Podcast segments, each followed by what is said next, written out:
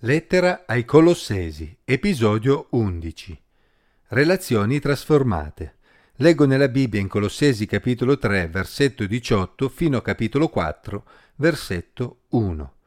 Qualunque cosa facciate, in parole o in opere, fate ogni cosa nel nome del Signore Gesù, ringraziando Dio Padre per mezzo di Lui. Mogli, siate sottomessi ai vostri mariti come si conviene nel Signore.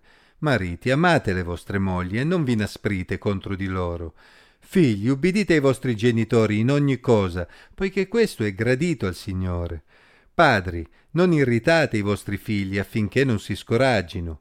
Servi, ubbidite in ogni cosa ai vostri padroni secondo la carne, non servendoli soltanto quando vi vedono come per piacere agli uomini, ma con semplicità di cuore, temendo il Signore. Qualunque cosa facciate, fatela di buon animo, come per il Signore e non per gli uomini, sapendo che dal Signore riceverete per ricompensa l'eredità.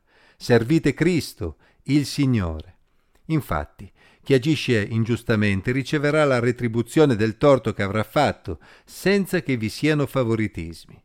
Padroni, date ai vostri servi ciò che è giusto ed equo, sapendo che anche voi avete un padrone nel cielo. Le relazioni umane sono spesso caratterizzate dall'egoismo. Ognuno di noi è portato a cercare i propri vantaggi e non quelli degli altri. Ma Gesù ci ha insegnato una via diversa. Infatti egli ha messo da parte i propri vantaggi e ha cercato i nostri quando è andato sulla croce per dare la sua vita per ognuno di noi. Se abbiamo ricevuto la vita di Cristo in noi, è quindi logico aspettarsi che cominciamo a manifestare il suo carattere in tutti gli ambiti, a partire da quello domestico. Ecco perché in questo brano l'Apostolo Paolo esplicitò una sorta di codice domestico, simile a quelli che erano piuttosto in voga nel mondo greco-romano. Nei codici domestici del mondo greco-romano la figura dell'uomo era preponderante in tutti gli ambiti. Era lui come marito, padre e padrone della servitù il soggetto che esercitava l'autorità e dettava le regole della casa. La società greco-romana guardava quindi con sospetto le religioni che in qualche modo potevano attrarre donne e schiavi, andando a minare quella struttura consolidata della famiglia e dello Stato.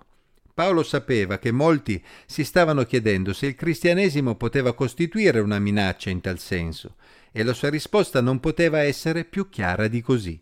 In modo molto intelligente, guidato dal Signore, l'Apostolo Paolo dimostra infatti che i cristiani non avevano intenzione di rivoluzionare la società destabilizzando la famiglia o il rapporto tra schiavi e padroni, ma allo stesso tempo propone un codice domestico con una peculiarità che non poteva passare inosservata. Infatti mette in evidenza non solo le responsabilità di mogli, figli e schiavi, ma anche le responsabilità dell'uomo come marito, padre e padrone. Insomma, non solo i cristiani non erano una minaccia, ma potevano essere una benedizione per la società, facendo anche meglio di quello che la società proponeva. Era però necessario che in ogni loro parola o azione agissero nel nome di Gesù, come suoi rappresentanti sulla terra, avendo il Signore come punto di riferimento, come supremo esempio, con continua riconoscenza per ciò che Egli aveva fatto nella loro vita. Essi dovevano quindi compiere ogni parola o azione come per il Signore e non per gli uomini, avendo per obiettivo l'eredità che il Signore e non gli uomini aveva in serbo per loro. Così le mogli cristiane erano chiamate a non ribellarsi, ma a mostrare rispetto per il marito, accettandone l'autorità, salvaguardando quindi ciò che la società si aspettava, come si conviene nel Signore, ovvero proprio perché era quello il modo migliore di testimoniare della loro fede nel Signore, nella società in cui si trovavano ma allo stesso tempo i mariti dovevano fare la propria parte, amando le proprie mogli e non comportandosi in modo aspro con loro. Questa seconda parte non era affatto scontata per la società di allora, infatti, a dispetto di ciò che molti erano soliti pensare, i mariti non potevano pensare di disporre a loro piacimento della moglie, maltrattandola, umiliandola o tradendola con altre donne. Anzi, dovevano mostrare vero amore verso le loro mogli, l'amore che solo Cristo poteva mettere nei loro cuori. I figli a loro volta erano chiamati ad ubbidire ai genitori e questo era assolutamente in linea con ciò che la società si aspettava. Ma dovevano farlo soprattutto perché era una cosa buona e il Signore stesso lo gradiva. Ma allo stesso tempo i padri non potevano maltrattare i figli a loro piacimento, anzi, non dovevano irritarli per evitare che si scoraggiassero. Solo un padre cristiano poteva sviluppare una simile sensibilità in un mondo in cui i padri dettavano legge, senza preoccuparsi della personalità del figlio. Molti schiavi poi si stavano avvicinando al cristianesimo e questo poteva incutere un certo sospetto nella società, visto che questa religione parlava molto di libertà.